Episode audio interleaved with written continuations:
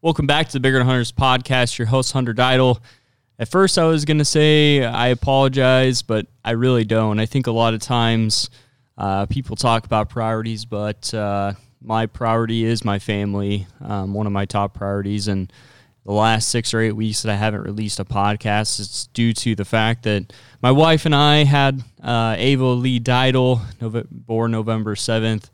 It's been an adjustment to become a father, but it's one of the most exciting journeys that I've started, and I can't wait to see the future of our journey, especially getting her in the outdoors and me teaching her the value of being a conservationist and the value of what animals bring to just our ecosystem, as well as meat for our families, and help her to appreciate the nature and the outdoors. So I can't wait for that. It's been a wild ride. It's been totally different than anything else I've experienced. So no sponsor today. Just want to kind of say that I am working on getting back on the bandwagon. I would like to put one out once a week, and I think Jeremy and I are going to do our best to make that a priority, make that happen. So can't wait for it. Today's episode is brought to you by Matt at High Prairie Sportsman. A great guy. He's been on the podcast before. We're going to be talking about Husker football because a lot of things have happened, and I was kind of excited about talking about it, so we cut one. So let's go ahead and jump in the podcast.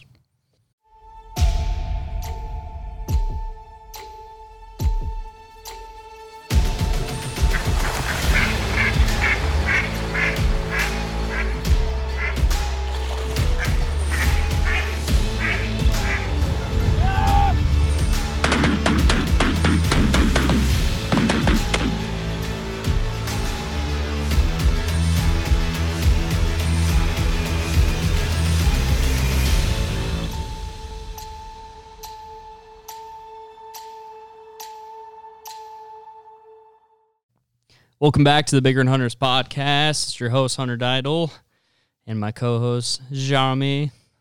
I get to see Hunter in the flesh for one of the few times since November 7th. Yep. The old 4 hours of sleep gang. No, I will say, the old wife, we're finally getting a little bit more smooth, transitioned. Got to go on a couple of goose hunts.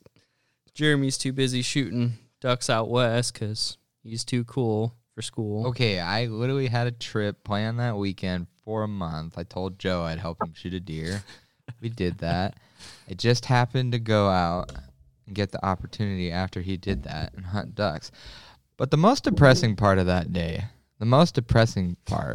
is that our guest today happened to be in the area, and he didn't even wait for me to say hi to him. Matt, what do you got to say about that? Hey, I was a little disappointed. I ran into Westside Jared there. But yeah, we got set up. I took my buddy. He'd never shot a big duck. He'd only gone teal hunting. Oh, really? I think he said 17 years ago. So my goal was to get him on a big duck. So yeah, we sat in one spot for the morning, and we packed up and drove an hour away and tried another spot. And we ended up getting him a bufflehead, a 10 canvasback, and a mallard drake. So it was a good day. You know what's funny is while we were that morning, 5 minutes after shooting light, I'm pretty sure we saw that canvasback fly right by us. Was it in a flock of scalp? Actually, no, it was by itself. We just looked up I've never shot a can, so I'm really bad at identifying them, but I knew it looked like a diver, and it was right at shooting light. And Jared just goes, "Oh, canvasback, 100%. I was like, "Oh, I wish I'd shot it," but it is what it is. Dude, the scop down there were thick. Yeah. Like, problematic thick. Yeah, you can only shoot one. Yeah. So. No, it was... I actually scared Jared half to death because I shot a drake. That was my first bird of the morning. And then I ended up shooting a green wing later in the morning, and it came in so fast he didn't see it well. After I shot it, he goes, "I'm pretty sure that was a scop." And I was like, "You're lying to me, right?" But I don't know. I'm good at identifying those green wings. Like just picking out their heads for some reason. I'm good at it, so I was pretty sure I was good. Yeah. Yep. But it doesn't mean it didn't scare me. Yeah. It's always that moment where you're just like, you're confident, but then you're thinking, you're like, oh, shoot. Yeah, I watched him go out to pick it up, and the whole time I was like, oh, please, oh, please, oh, please, oh, please. Yeah, we had a good time back here. Jeremy missed out. We shot, 29 that one day? Yeah. That was a good time. I knew you guys would kill him, but I promised Joe I would help him try and kill his on his parents' property. Like it was funny. So we were playing. I think we were planning on going out the day before, and you were planning on leaving, and you're like, "Oh yeah, like I wish I could stay," and like but I promised my buddy, but I'd like to stay, and like, well, we didn't end up going out, and you're like, "Really? Are you serious?" Yeah. And then it made it a little better, but oh well. But all right, Matt. Go ahead and actually, I don't think we had you shout your stuff out. How about we start with that? Go ahead and shout your stuff out so that way people know where to find you. Okay, yeah. So I run the YouTube channel High Prairie Sportsman, also Facebook and TikTok and Instagram, all under the same name. And you can check out our podcast on the Foul Front podcast. I'm a co-host with Thomas from Hoke Outdoors. So we do maybe once a month. I'm surprised you haven't been canceled off of TikTok yet. Yeah, you gotta be super selective what you post on there. Yeah. That's why I never did it because at first I wanted to, and then I saw how bad they were getting about it. And I was like, never mind. I think I'm gonna do it, but actually, it's so bad. But what I want to do is I can't stand people that complain about like the ways that people hunt. Like, for instance, because I love deer hunting so much. People that complain about shooting big deer versus small deer, I just want to be like, everybody go have a good time. Like, right. Do what you need to do. It makes you happy. Like, well, okay, so I got two things. One, I think Matt and I talked about it, but I posted something about how something similar to that about a meme about like, oh, older hunters like, why nobody hunts? But then they, harass them about everything. And then that day, not like an hour later, yep. Someone was getting harassed on, was it Nebraska bragging board or whatever? It's funny. It's funny how that works. That guy was asking about coyote hunting in McCook. Yep. And that's where we were on Friday, and I actually almost jumped in there and was like, I'm pretty sure I could tell you somebody who would let you hunt their land for coyotes. Yeah. Okay, it's one thing it was waterfowl or maybe deer hunting, but it's coyotes. Everybody wants to kill them. Well, and nobody does. Even then, don't get me wrong, it is annoying, but... you can give pointers. Yeah. Still, without just being totally. Either way, that's probably another subject to talk about. Yeah. Let's talk to them in another podcast. Maybe that's our third one. Okay, so let's get back on topic here. I will do this. Congrats, Matt. You just hit 40,000 on YouTube. Congrats. Thank you. That was awesome. Oh, you jumped really fast, too. You were at 30 at the beginning of the season, right? 20. Oh my gosh, you've gained 20,000 this season? Yeah, I think it was January 2nd I hit 20K because it was a week after Jordan did. Yeah, I remember that. That's why, when you shoot limits of greenheads every time you hunt, then that tends to happen, I don't know about every time, but it's been a good year. Still waiting for you to call me up so I can pull that sled for you. No, so the other one I was going to talk about was the one where you were, what is it? The guy that has the Sith, Death. Death is walking through certain doors, killing people, and you're going through all the YouTube accounts. And I think, who is the last one that you have to beat now? Is it Mid Valley? No, it's probably Mid Valley and Hoke are both, and Outdoor Limits. They're all ahead of me. That was the one. And then somebody posted something about Death beating on your door for engagement. Engagement was beating on your door.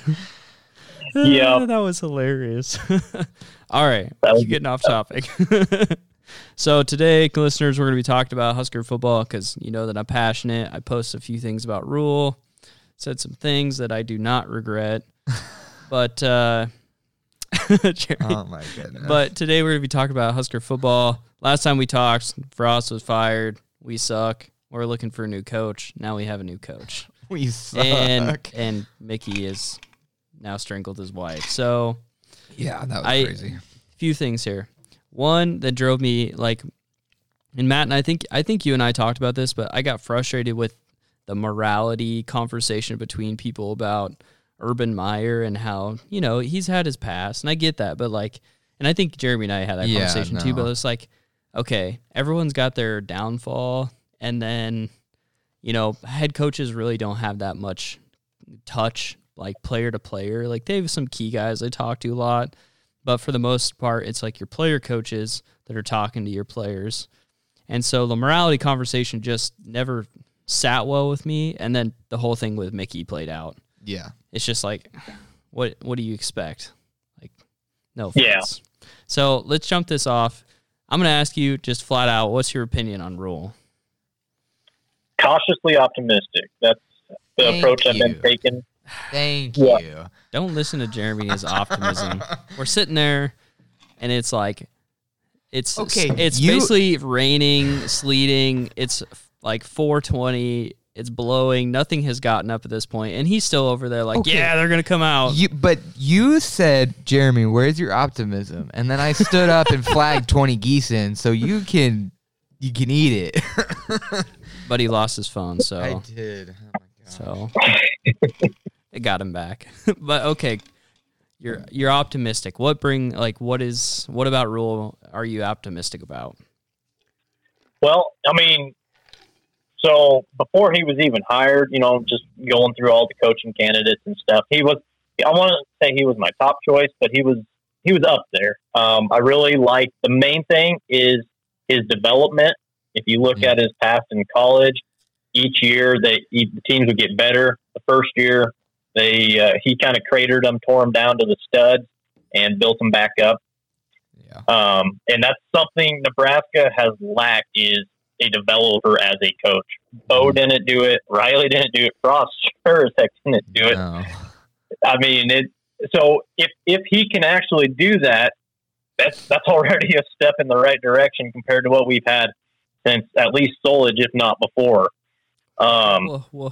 What about Callahan? Oh, Callahan. Callahan was a good recruiter, but not that great of developer. I don't think he was a good coach either. This is an argument to not be had right now. If I say, okay, Matt, if there's one coach in all of our time frame since Solage, which one would you have rather kept other than the others? Would I have rather have kept? Yep. Are we including Pelini in this then? Yeah, like everybody since T.O., who would you have picked as coach? I would probably go, Pelini first, Callahan second. See, my debate is Pelini was only good because of Callahan's recruiting. Cap. He was there, no. Yep, no. Exactly. Well, Pelini got a lot of help because we were still in the Big 12. I'll give you that. And we had a lot of Texas recruiting. But Pelini built his team, specifically his defense, to compete in the Big 12. Yes. As soon as we went to the Big 10, he got exposed by, Wisconsin, pretty much. Because, exactly. You mean by like 200 yards of rushing? 200. They ran for almost 400. Like, they ran all over us. One guy. Yeah. Was that Melvin Gordon? Yeah. And then something White was the other one. Yeah. Melvin Gordon. His back. James White, yeah. They literally – man. I will say there's few games in Nebraska history that I have literally screamed and probably shed a few tears watching that game. That was that game. I was – and a lot of my – family and friends, they know how big of a Husker fan I am, so they're just trying to like let me down easy. That doesn't make it better. Please just quit talking to me. But it's not that bad. They've rushed for 300 yards. They dropped.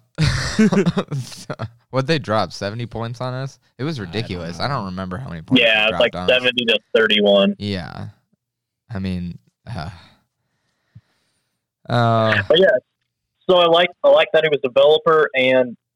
He especially focuses on line play on both sides of the ball, something that we have also sorely been missing in the last 5 years. Specifically, well, the O-line hasn't been good for before that even, but it's just been getting worse and worse each year. So if he can build up the O-line and the D-line and develop other guys, you know, we're going to be just fine. Yeah. Yeah. I mean, I like those aspects to him. I like the aspects of, it's hard for me because I want to be optimistic and I want to be excited about him. And to an extent I am, because he's one point of everything, but I've looked through a lot of his coaches that he's hired so far, like Scatterfield out of South Carolina is really good. The only thing that kind of worries me about him, I like the strength and conditioning coach, and I really like the defensive coordinator. But what concerns me is like all of those guys are like Carolina Panthers guys that basically all got fired with him. And it's kind of like a Scott Frost 2.0. See, we've had this conversation, though. Like, my problem with the whole Carolina situation is, man, Rhule is set up to fail there. You can't expect to win football games with Sam Darnold and Baker Mayfield. Now, don't get me wrong, it is not amusing to see that the Panthers are doing better now that he's gone, but... Yeah. But see, and I don't care about his NFL career. I mean, you look at all the college coaches, there's very few that excel in the pros. Urban Meyer, Steve Spurrier, Pete Carroll. Even Saban didn't do well in the exactly. Nick Saban, probably arguably the greatest college football coach of all time, and or one of them. You've even got Chip Kelly from UCLA now. I mean, as soon as he left Oregon, I mean, he had one good year with the Eagles, but just never could do it. I completely see that's my route. I'm trying to look at his college stuff, not his NFL stuff. Now, I will say the one argument I had against Urban Meyer was I thought his year in Jacksonville literally lost him all credibility, but Hunter still. See, my thing about Urban was not about Jacksonville or anything, but just he's been out of the game. You know, he hasn't. Yeah. With so much has changed with the transfer portal and the NIL deals going on now that. Could he still do that? The players have more power now, even in college. And the other thing about Urban Meyer, I mean, he could be there for 2 years and be like, I don't want to do this anymore. Like, he's done that 3 times now. Yeah. He has health issues. Yeah. But. Yeah, the one that I was thinking of was Tony White. And Tony White came from Syracuse, and even in the last season, they went from, somewhere in the hundreds in terms of defense up to, somewhere in the teens. I think it was 13 or 14 as I saw. So, if he's able to turn around a defense that fast, which, I mean, Syracuse and ACC, it's different. But still, if he's just even able to get us somewhere back to, mediocre, that would be great. Yeah. And he runs a 3-3-5, which, I wasn't very familiar with, but I did some more research on it. And it's supposed to take advantage of, now I'm trying to piece together exactly what it is, but it's supposed to take advantage of if you don't have all the pieces on your defense, it takes advantage of speedy guys. So you can just recruit raw speed more so from what I understand. So it sounds like, defense probably going to be flying around, maybe blitzing a little more, which we'll definitely take that too.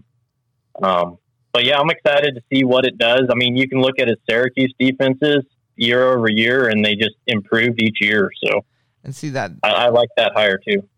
Yeah, I just want to. Yeah, no, yeah, no, yep, yep. No, maybe see, no, yeah, no, yeah, no, yeah, no, yeah, no, yeah, yeah. No, I agree with that, but that's also the same. When it comes to the head coaching aspect from Rhule, that's the same thing I've been saying with Hunter every time we talk about this. Is just the fact that, he took 2 teams from nothing to at least... Is it bad that I just want to see us in a bowl game again? Hunter wants to see us compete for national championships, which I do. No, I do. Don't foresee that happening for 5 years, but... Oh, if Rhule's the coach, I think we, especially with the new bracket changing, if Rhule is going to be our coach, I'm going to guess, unfortunately, the university is going to expect us to be in that 12 slot position in 3 years. Ugh. No, I'm talking like... That's what they're going to expect. I'm saying like first 3 years, win the Big Ten West, right? I think that's very doable because Big Ten West sucks. Now, USC and UCLA are going to make it a little more difficult, but okay. Now, but they're going to help with the recruiting. We're going to get that California base. I don't know. I really struggle with that. I struggle with... Because here's one of my issues, and one of the biggest issues that I felt like Scott Frost has was he would get so many players in and they would transfer out.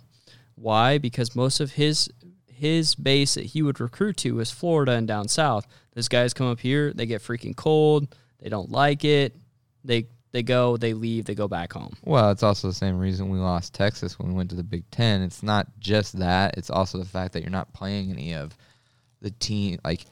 Well, you know, if you came up to Nebraska, but you got to play Texas, Texas Tech, Oklahoma, you got to go back home, and your parents got to come watch games, and you got to be closer to home for a couple games.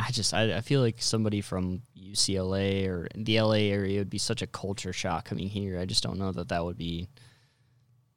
I don't know how that'd play out. Not to say it won't, but I'm just saying it's different. My big thing, like when you talk about Scott Frost and Rhule with that kind of stuff too, is the big thing that I'm going to appreciate about Rhule, and you can tell. And Matt was saying this. You can tell just from the way he's built his teams. Scott Frost became very obvious. Scott Frost just looked at talent and probably didn't look at work ethic. I have to imagine Rhule's probably looking more at work ethic and potential versus just raw talent. And then taking and developing them.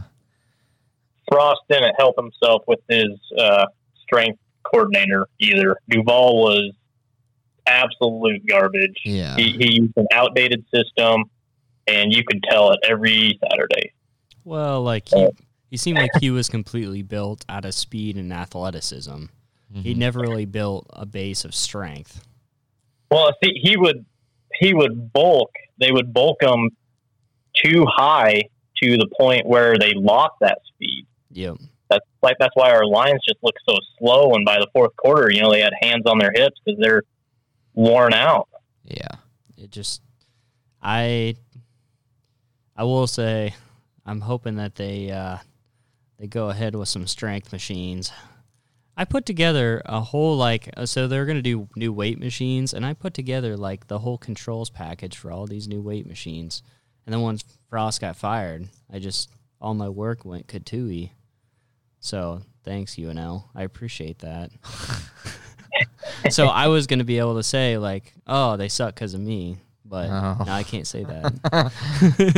No, I don't know. It might come to lies. But that's the other, a big plus, and I always say that when they were going to hire the new coach, like, they really have a lot of things going for them, and or Rhule does now. It's like you've got a whole new training facility that's being built. You have a whole new part of the stadium they're building, which are also talking about doing some other stuff. And I think they're upgrading the whole Wi-Fi system. Last I talked to the guys down there, they need to. That was bad. It's bad. Yeah. So they're talking about doing that. I mean, at the NIL, I think that Matt Davidson taking on the NIL, one of them, and then the Peeds family doing one. I think that's going to be tremendous help on the NIL situation, which is going to bring players here for the money. Yeah. I mean, the Peeds family, they like to, they're very gracious. But I will say, this is a rumor, don't anybody quote me to this, but there's a gentleman that owns a very large corporation in Lincoln, and it was said that he called them up and said, here's $7.5 million if you fire Frost now. And that was the reason why Frost got fired. Well, yeah, He should have been fired the year before. Let's be honest here, all the politics behind the scenes with the boosters is just. I mean, it'd be crazy to know just exactly what happens. Not even at Nebraska, but like all of them. I mean, like Auburn, their boosters are just as basically all boosters are crazy. But I'd like to know the rumors flying around with Ohio State, because there was a lot of grumpiness when they lost to Michigan again about like. Yeah, they were talking about getting rid of. I was like. Huh? Yeah, no, I have to imagine there just is a couple fans that really just started something. Like, yeah, that fan base is delusional if they want to fire Ryan Day after two losses to Michigan, and that's it. They're still in the playoffs too. And Ohio State, like they've always been very loyal to their coaches. I mean, the chances of Ryan Day getting fired, or even better, like the one that I've seen the most get pillaged this season, that I feel bad for, is Brent Venables of Oklahoma. Oh my gosh, everybody and their dog is went after that guy because of the season they've had. I remember when they were playing us, like the reporter, man, he had a hard on for that guy. He's like, oh, their defense looks amazing. They're playing great. That was their last good game of the season. And then they played Texas and just got smushed. Yeah. And everyone was just like, oh, he's terrible. Like, he sucks. Like, it's his first season. My God. And then who's the coach before him that went to USC? Riley. Lincoln Riley. Lincoln Riley, like, basically pillaged and took all the good players to USC. Yeah. Like, hey, let's go to Los Angeles and get your party on. I unfortunately think that whole situation is going to make Oklahoma a little bit of a wasteland for a few years. There's a lot of kids leaving Oklahoma right now. Yeah, because of the year they had. I'm fine with it. I'm all for it. Okay, with it. I'm all for it. I just wish it would have happened sooner so we could beat them one more time. But right. All right. So Matt, I'm going to frame this. I think the best thing that we could have done was keep Dominic Raiola, and I think the reason why we kept him is for his nephew. What do you think? I mean, it definitely doesn't hurt. And I'm speaking just rumors here, so I can't substantiate this, but it's somewhat verified by media, is, he didn't like Frost, mainly because Frost tried to Zoom call him on his recruiting visit, but because he was supposed to show up, they had all these friends and family is the rumor, and Frost was under the weather, I guess we'll say. You mean and he got super drunk and was an idiot? Hey, I wasn't gonna say it, but mess around at the bar with that's the rumor. So I guess he didn't really care for Frost, and once Frost was out of the picture, he was looking back to Nebraska, so maybe we didn't need him, but it definitely doesn't hurt to have his uncle here, too. Yeah. So, and he's a five-star recruit. I think he's a 1.000 rating, which is only like five other players.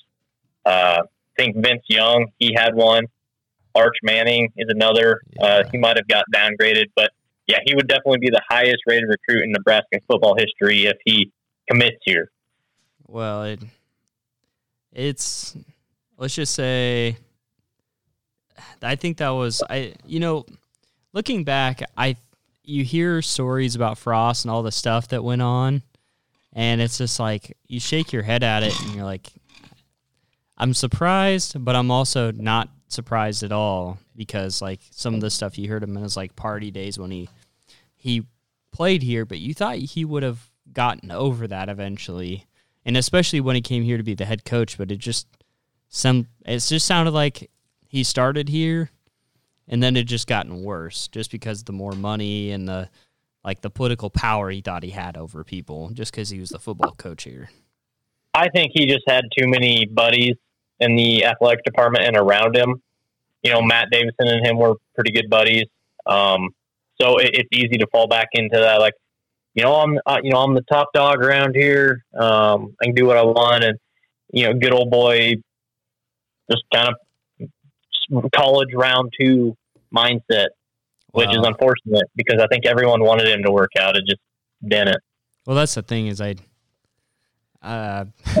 it was funny how quickly Matt Davidson disappeared after Scott Frost got fired. It's like, oh, yeah. He gone. Which I think the NIL thing, I think, is probably the best case scenario for him, because he can still have, some positive reinforcement. But the one that I wanted to bring up was the one that just happened this like last week. Mason Goldman. Out of Gretna, actually. So, Nebraska boy. He's an outside lineman. But it's kind of a he said, she said kind of thing. But, so, my mother-in-law knows that she works with her mother, and so, you know, ladies talk. It's Nebraska. And apparently, like, Frost never even tried to come talk to him. Like, maybe, I think he said he called him once, but, like, this kid, Nebraska kid, 3-star, you know, there's a lot of 3-stars that have the potential of being great. You know, they might have the size, but they might need a couple of years of development, but could end up being phenomenal athletes for a school. He'd only called him once. And this kid wanted to go to Nebraska. He, you know, there's a lot of Nebraska kids that live and breathe in Nebraska football and want to play here, but if they don't get any attention, like, what do you expect, you know? Yeah. No, that's nothing new. I mean, in the past week, I think Rhule's got 9 or 10 commits or transfers coming in already. Yeah. Some of them from Nebraska, and, like, there's high school coaches on the record. I mean, you can go look this up. Like, this is the first time we've seen the head football coach show up, or even a, you know, assistant coach show up to our high school in 10 years. And that's not just Frost. That's Riley. I think Pelini did a decent job at recruiting locally, but Riley and Frost both just whiffed heavily. And Frost wasn't too well liked in Omaha, from what I understand either. I'm so kind of surprised by that, but I mean, yes and no. I heard a lot of rumors floating around that he just, especially those last 2 years, he basically said he didn't care about recruiting. I think he knew the direction he was going and just literally quit. Well, like, and not to be in a bad way, but, like, it's kind of just seemed like his personal life was like that too. Like, things with his wife kind of spiral. You start hearing some rumors about him being a drunk idiot on golf courses, and it just kind of seemed to get worse. Yeah. And even after he got fired, I heard him just hanging out downtown at the bars and just getting wasted. It's like, get your life together, man. I mean, granted, you got millions of dollars, but I feel bad for the guy. But I'm curious if he ends – I wonder if Frost ends up – there was a lot of rumors of him being coach at USF. I'm curious if that's going to happen. No, I'm pretty sure they hired someone already. Mm. He was the coach for the U.S. Army Bowl this past weekend, just like top high school recruits, I believe. Gotcha. I would guess he probably takes a year off, kind of tries to get his life in order, hopefully, and shows back up as an offensive coordinator, and maybe a head coach in the future somewhere else. Yeah. Maybe you can go back to Youngstown State. And then probably LSU from there, of course. That just seems to be... I mean, Alabama, their fans didn't really care for Bill O'Brien, so he could coach a heck of an offense. Like, credit where credit's due. If he had an actual O-line, his plays most of the time weren't that terrible. So I'd be interested to see what he would look like, you know, coordinating for, like, a team like Alabama where you have all the talent. I mean, he did good at Oregon, so. Yeah. I will say there's one thing that Hunter, and I didn't actually realize it until Hunter pointed it out and I started watching the games. Frost's ability to, and I even noticed it was Joseph, their abilities to make second half adjustments on both sides of the ball were kind of disappointing. That was like, I actually didn't even notice it until you said it, and then I watched, it was probably those last 2 games for Frost, and then I started thinking about how many games we lost in the fourth quarter, and I was like, I mean, yeah. Well, it wasn't even second half adjustments. I mean, it was in season adjustments. Yeah. Yep. Why did we lose to an Illinois team with a new head coach after all offseason to, you know, plan for them? Same deal with a crappy Northwestern team. Mm-hmm. You know, it just. We're moving on. We're moving on. We've got a new coach. He just brought a 4-star Florida transfer in at linebacker just now, like the last 10 minutes. How do you? Oh, nice. So there you go, bringing them Florida guys up here. What's your thoughts on Sims from Georgia Tech? Where I was going to. Well, Casey Thompson's confirmed that he's coming back. He's saying the right things. He's saying that, you know, I understand that you need a competent backup, and he's not afraid of any competition. So I think Sims, he has 3 years to play to. He probably will be backup, I would assume, but it's competition's never a bad thing. If it pushes Casey to be better, we'll have a better team. Yeah. Absolutely. It makes me wonder if Logan Smothers is going to stay around. I mean, he's got to get fixed up. He's not going to play spring ball, but I wonder if he's one of those guys that zips out. We're going to lose some quarterbacks. We're over our scholarship limit, and we've got Torres, we've got Heinrich Harburg, Smothers, Purdy. One or two of them guys probably going to move on somewhere else. Purdy's got to go. Sorry, I don't like him. I know some people do, but I do. I don't like his play. He just seems like he's scared every time he's playing. Well, I mean, he didn't have a line, so I'd be scared too. He had no line and got thrown in as a third string quarterback for half a game. Nope. No. Step in, step up. Hey, what's that name of that San Francisco quarterback? Brock Purdy. Brock Purdy. Yeah. He's got his brother. He's got to Purdy up. Wait, you're saying that's for his real? That's for real. For his brother? Yeah. Yeah. Well, apparently his brother's got all the balls and he doesn't. His brother, honestly, if he hadn't played for Iowa State, you could have seen him in a Heisman conversation. Hmm. And even at Iowa State, he had quite some remarkable stats. Like I said, okay, you got Brock Purdy, and then you got Bubba Purdy. Like, apparently he didn't get the balls of the family, unfortunately. I will say, not to totally swing the whole conversation of this, but, man, what a mess at quarterback for the 49ers, because they have a decision going into next year, because looking at the way it is right now, I'd get rid of Trey Lance, but that's just me. I think the Bears need to pick up Trey Lance. I need you to quit talking about the Bears. I have done nothing to you.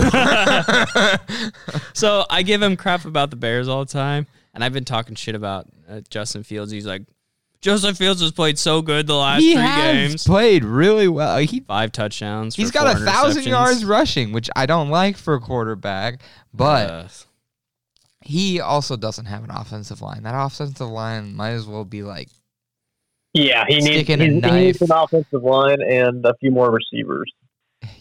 I did not like us trading for Chase Claypool. I've never liked Chase Claypool, but it is what it is. No. We're done with that because we'll go off on a tangent here. That's fine. So what's your thoughts about Malachi Coleman out of Lincoln East? You think he's going to make it back, or is he going to go to Colorado? Well, we should find out tomorrow. Tomorrow's early signing day. I'm guessing he signs with Nebraska. You think so? Going out. Yeah. I'm guessing we see we have some surprises on the recruiting trail tomorrow. I will say that I'm very excited to see that Matt Rhule has been able to get a slew of solid 3 stars and a couple 4 stars. And it's funny how so many of these recruits either somewhat know each other because they've been in those AA, those games, AU stuff. Yeah, they show up to those what do they call them again? Like college, I don't know, whatever, those games that they play. And so a lot of those guys know each other, and it's weird how the psychology works when a school starts getting a few recruits, and next thing you know, there's just just boom, the dam breaks, and a bunch of them end up in one spot. Yeah, you just got to get people that want to play together. It's funny how that works. But the other thing that makes me worried about Malachi is there was a rumor that was going around that he was getting a lot of shit from Nebraska fans for decommitting and then going and looking at Colorado because, I mean, we hate Colorado. But the problem is I think we just need to relax on everybody who's talking about Colorado right now because Deion Sanders is not going to be able to take in that many people. You can get a bunch of commits, but as soon as all these commits want to, they get to eligibility. I'm going to say it. I'm going to say right now, I think Colorado is going to be the dark horse of the Big 12 next year. They're in the Pac-12, so that's not the case. Did they move the Pac-12 now? Yeah, they've been in the Pac-12. They actually, with UCLA and UCS leaving the Pac-12 in 2 years, Colorado will own that I guarantee it. I bet so. I'm going to go the opposite, and I'm going to say Colorado crashes and burns. Really? You think so? What has Deion shown? He can recruit, but as far as I'm concerned, he's all flash, no substance. He can get guys in there, and he relies on that talent he out-talents other teams. And he just lost, granted in overtime, to another HBCU in his last game. So yeah, you can't just out-talent teams, especially at Colorado, but in like Power 5 football, like you've got to have a system that caters to that talent, and you got to develop it even more. I won't disagree with that. I definitely would say I'll agree with the flashiness. Deion Sanders has been flashy since he was in college. So, I mean, he literally, might be one of the cockiest people alive. But, so flash is, I understand that. And I do have some concerns from him coming from, a Division II school, but I don't know. I do believe that in college they're like, though, yes, coaching does come into effect. I do think that there is a level of, if you can get the right talent at the right time and you win and you start to look really, really good and people are making it to the NFL, I think you just get people that want to come. I know a lot of people would disagree with me on this. I think that's all Lincoln Riley. Don't get me wrong. He really can get a quarterback into the Heisman, but man can't pick defensive players to save his life. And now he's just got Heisman quarterbacks coming that fail in the NFL most of the time. And they just bring wide receivers because the wide receivers want to get to the NFL. His wide receivers do pretty well in the NFL. I agree with you, and I think that USC's really, they're going to struggle in the Big Ten, because the type of play we have here is totally different than the Pac-12. And you can't. The problem is in the Big Ten, you can't rely on shootouts. You have to have some form of defense. I agree. I really don't think USC is going to bode well. I mean, if you're thinking about playing, it seems like Illinois is kind of an emerging team. You think of Illinois, you're thinking of, I think, Wisconsin with Luke Fickell, which I want to ask you about that in a minute. And then, yeah, we have a differing opinion. Ohio State, Michigan. I hope Michigan State comes back because I always like them, but they just I hope they do too, because they gave their coach a massive contract last year just for him to go 5-7. Because Mark D'Antonio, I always liked him. I just liked him as a coach. He was good, but that's one of those situations where I think he got the right players. One, now he doesn't have the right players. He's looking really bad. Yeah, but okay. USC, they're going to suck. No, I'm just kidding. They'll be good, but not. I don't know that it'll be good. They'll be good, but they're not going to win the conference. It wouldn't surprise me if Riley gets a little exposed in the Big Ten. I agree. So let's jump to this. Matt, you and I had a lot of conversations. In your opinion, what have you picked, Matt Rhule or Luke Fickell? Ooh, that's a great question. Woohoo! I still think I would have gone Rhule.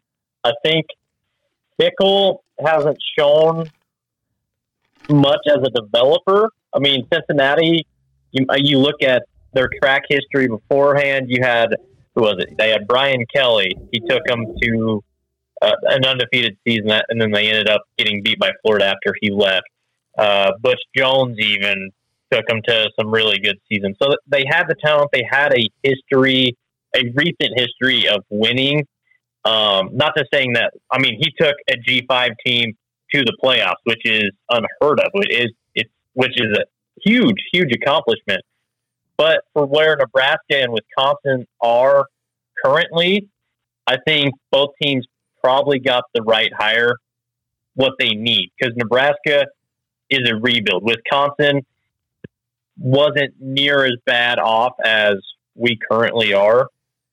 Now, if we're talking coming off of Pelini or something, and Fickell had been coaching beforehand, then maybe Fickell would have fit the mold better. But currently, I think we need a coach like Rhule. See, I agree. it's hard for me because I agree on some points, I disagree on others. One of the main reasons why I like Luke Fickell for Nebraska a little bit better than Rhule is that I felt like Luke would have a really good place for his recruiting base. Like, he obviously has a very well-established recruiting base in the northern states like Wisconsin, Ohio, Pennsylvania, and that area where those players tend to do better in the northern states playing against, you know, Big Ten teams, whereas Rhule is more Texas-based and Florida-based.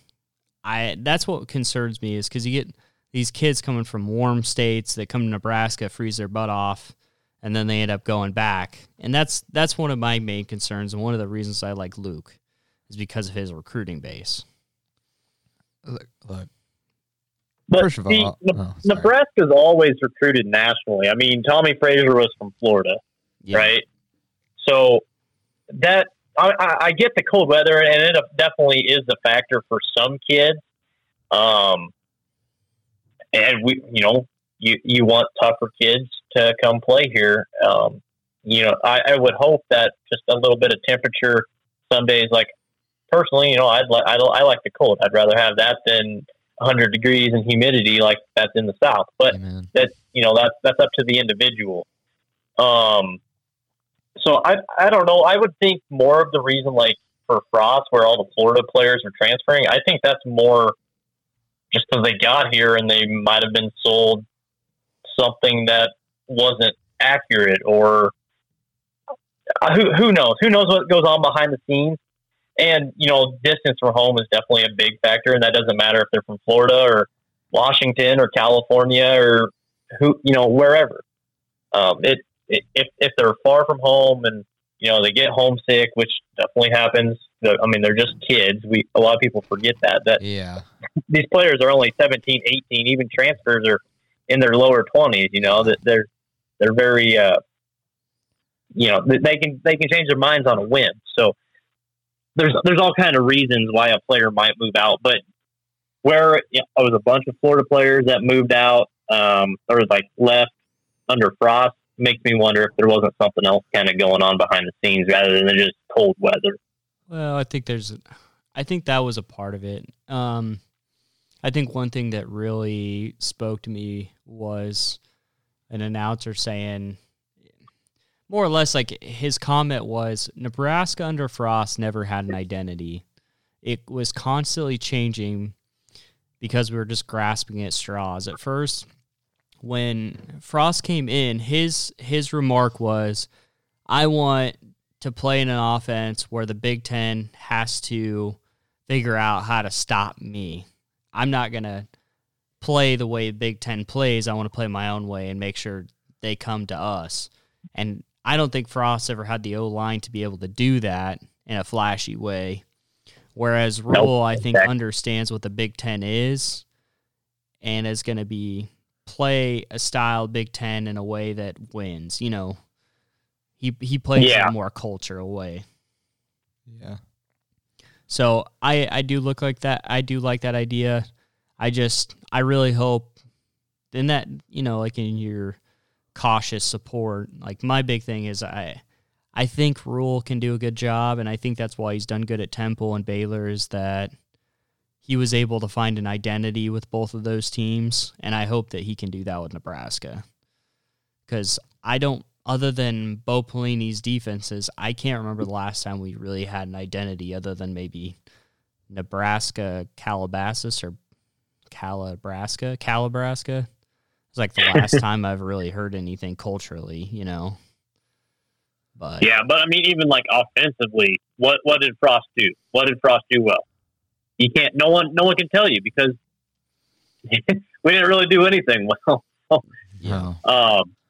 You know, under Pelini, we had that identity. We kind of knew more what we were going to do. Even under Riley, yeah, we were more pass heavy, but we had an identity. Under Frost, like you said, we're just kind of going, just trying to throw whatever at the wall and see what sticks. So if Rhule can come in here with an offensive identity and a defensive identity and, you know, be tough-nosed, really good line play and be a developmental program, I think we're going to be sitting just fine. Well, I hope you're right. What do you think, Jeremy? Are we still talking about Fickle, or are we talking about... Just in general.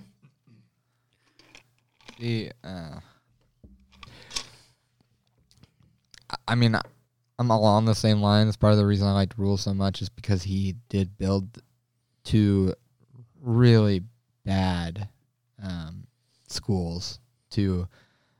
I believe, if I remember right, that Baylor team was the Big 12 championship away from being in the playoffs that year, if I remember correctly. Yep. And I know you and I have talked about his bowl record not being that great, which... Who have we had recently? I mean, even Bo Pelini was, about 50%? Yeah. I just want to be in a bowl, okay? Well, yeah, see, but when it comes to the Fickle conversation, I know I'm jumping around.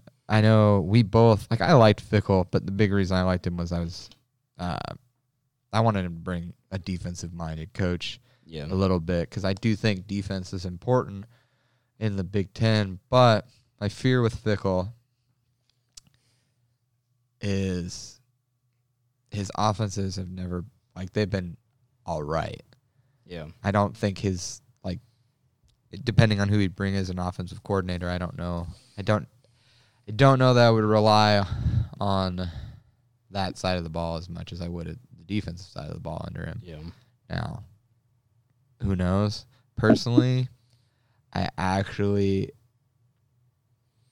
think Fickle will regret leaving Cincinnati, because he's one of those coaches that literally built something, and now he left it to try and build something else with another school that's losing people left and right.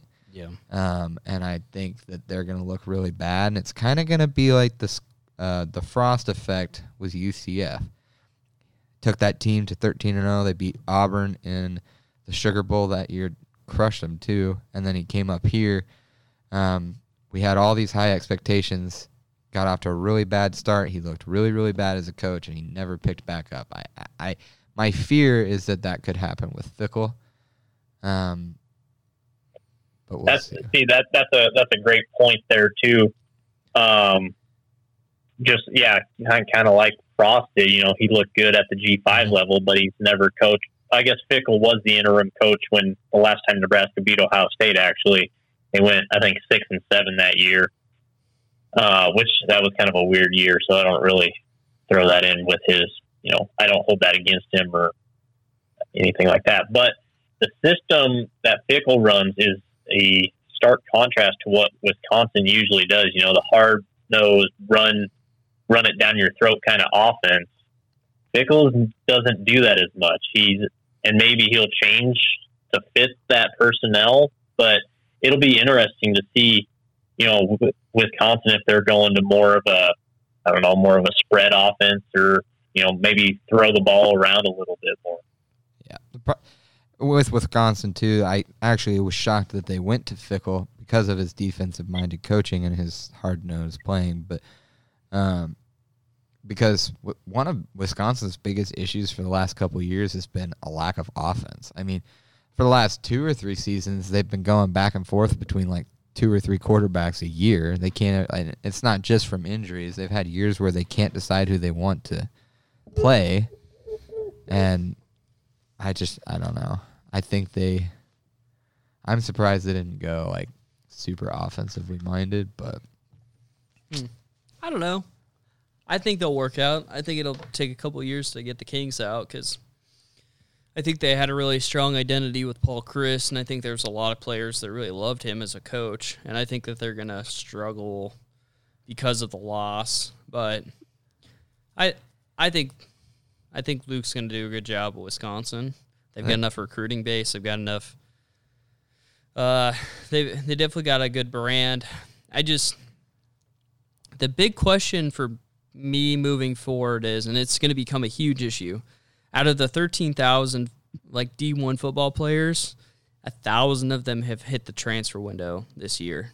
Oh, there's a crazy amount of kids. So, and there's still, like, every day you hear about more people hitting the transfer. So with that being said, like, the NIL and the transfer window is going to be something that every coach, which I think this is something that Saban's really struggling with now. Yeah. Oh, he complained about it all year. You know, it's just one of those things where, yeah, he might be able to bring in 23 4-stars and, like, 3 or 4 5-stars. It doesn't matter if they don't stick around. And I think that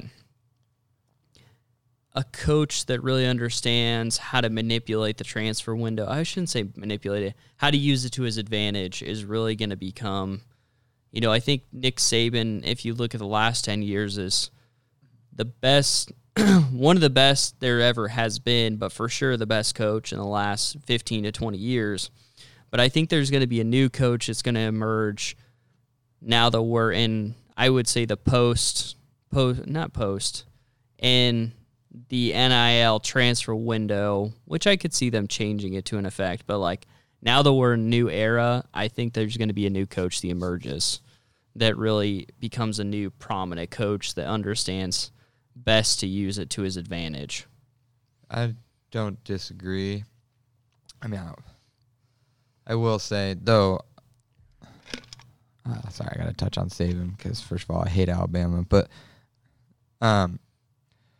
Saban, yes, very fantastic. I mean, he's an amazing coach. Thank God they're not in the playoffs. Amen. Thank God. Oh my goodness. When TCU lost, I was. I don't know if you were on that hunt after TCU lost. I literally looked at Jared and I went, "Did you see that TCU lost?" Because the hunt before, I was like, "If TCU loses and Alabama squeezes in, I'm gonna lose my mind." Because it's happened like 3 years where they've squeezed in for some stupid reason. But Saban's a fantastic coach, and he built something for him and. There's a phrase that I keep hearing. The reason he's so mad about the whole transfer portal is because he's been, you know, gray-shirting, quote-unquote, all these kids, committing them, giving them whole, you'll play, but, you know, you'll only play 1 year. That's why you see so many, like, breakout wide receivers there because they've been sitting on the bench. But now, like, players don't want to do that anymore, like, especially with the transfer and with NIL, like, they know they can go other places and either A, make money, or at least be playing.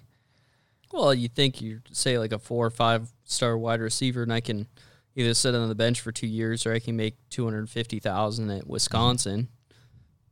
$250,000 could mean a huge difference to your family. Yeah, and so, you know, being them, these, you call them kids. They really are kids. That or go to, like, a school like USC, UCLA, and make, like, big bucks on the NIL. Heck yeah. Like, I don't know how long I'm going to be able to play this sport. But, see, I'll finish it by saying I do think at some point there's going to be changes that come to the NIL. I do agree that there will be a coach that will learn to take advantage of it. I actually think the coach that – and – it'll keep him from really getting exposed, in my opinion. I think that coach is Lincoln Riley currently. Yeah. Because he literally brought half of Oklahoma with him to UCS, and then picked up that really good wide receiver from Pittsburgh. Yep. I can't remember. It's like Aitman or something like that. But I think the coaches that are going to start to excel as kids are just constantly moving and not gelling with systems are going to be the developmental guys. Yep. Like, and this is part of the reason I'm so interested in Rhule is because he has proven that he can take teams and develop them. Yeah. And, like, I mean, in no way do I think we're going to be a 10-win team next year, but I think we'll hit that 500 mark, potentially get into a bowl. Because I think that I do think there are pieces at Nebraska. Yeah.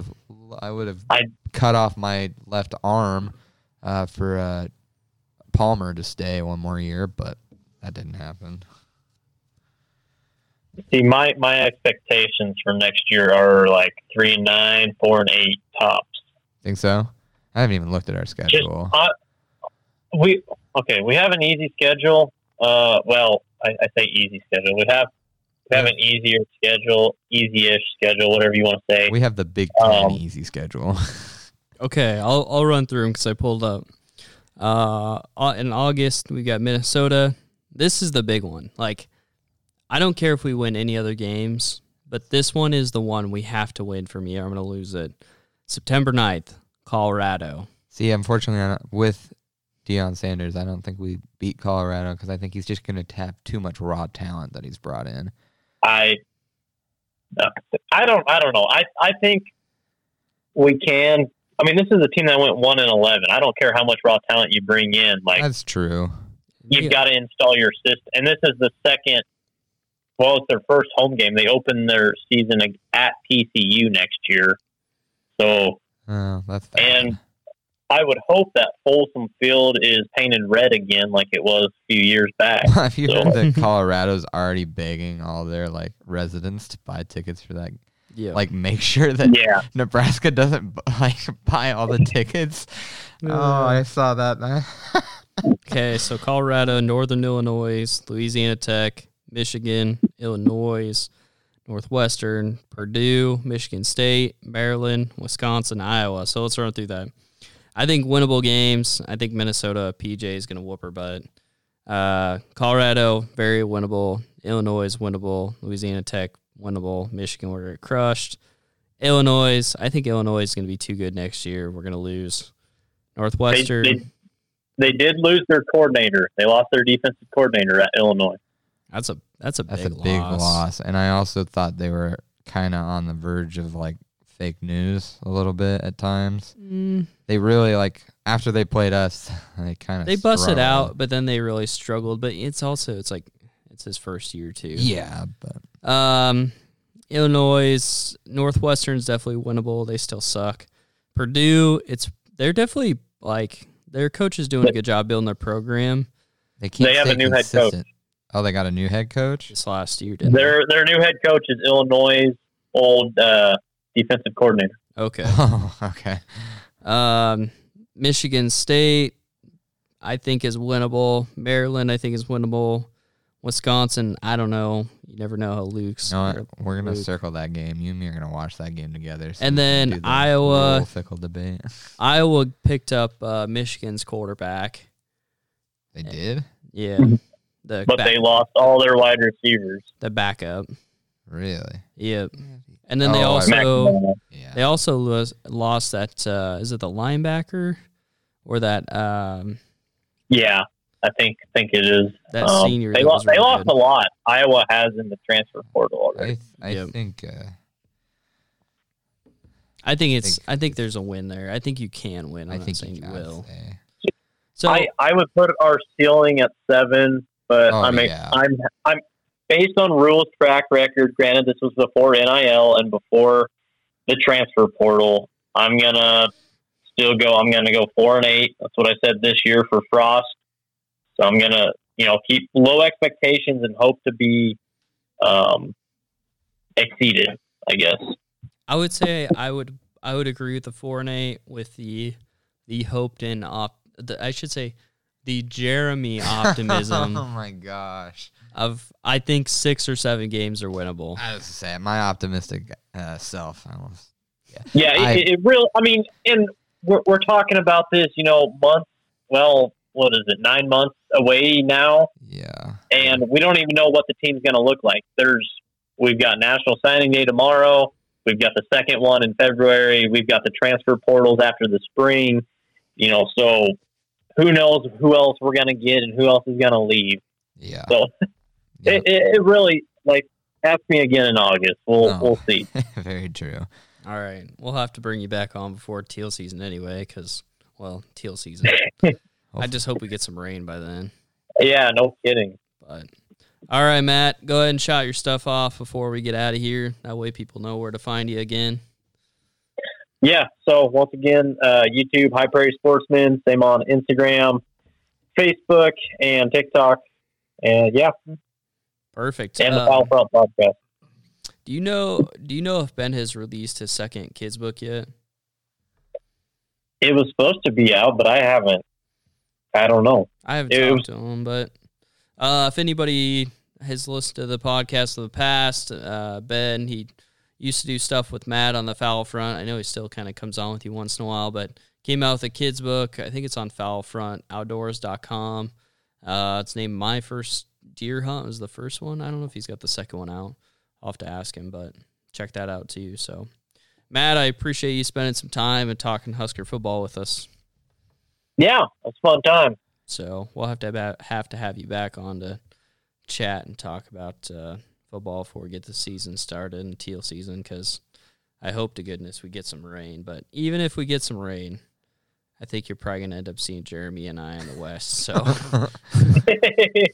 don't like to. Well, I'm going to Jeremy's spot tomorrow. So. Well, dude, don't do me like this, because Dane's sitting right here. He's about to get an earful. Let us know how long it takes us or takes you to finish that greenhead limit. I was really no. So Jeremy, like when we were hunting down yesterday or last weekend, we were messaging each other back and forth, and he's like, "Oh, we could have shot all these green wings," and I was like, "Really? Oh, you're going to my spot down there." Or are you... I don't know. I'm going to a new spot I've never been to, and I'm looking mainly for green wing teal. If I shoot green heads too, great, but I really want to shoot green wings. Have you ever hunted where I do? No. You should try it sometime. I should message you this instead of saying it on the podcast. So yeah, do that. Or stay on and just stay on for a few minutes after this. All right, I'll sign us out. Thanks everybody for listening to Bigger and Hunter podcast. I appreciate you and signing off. See you later.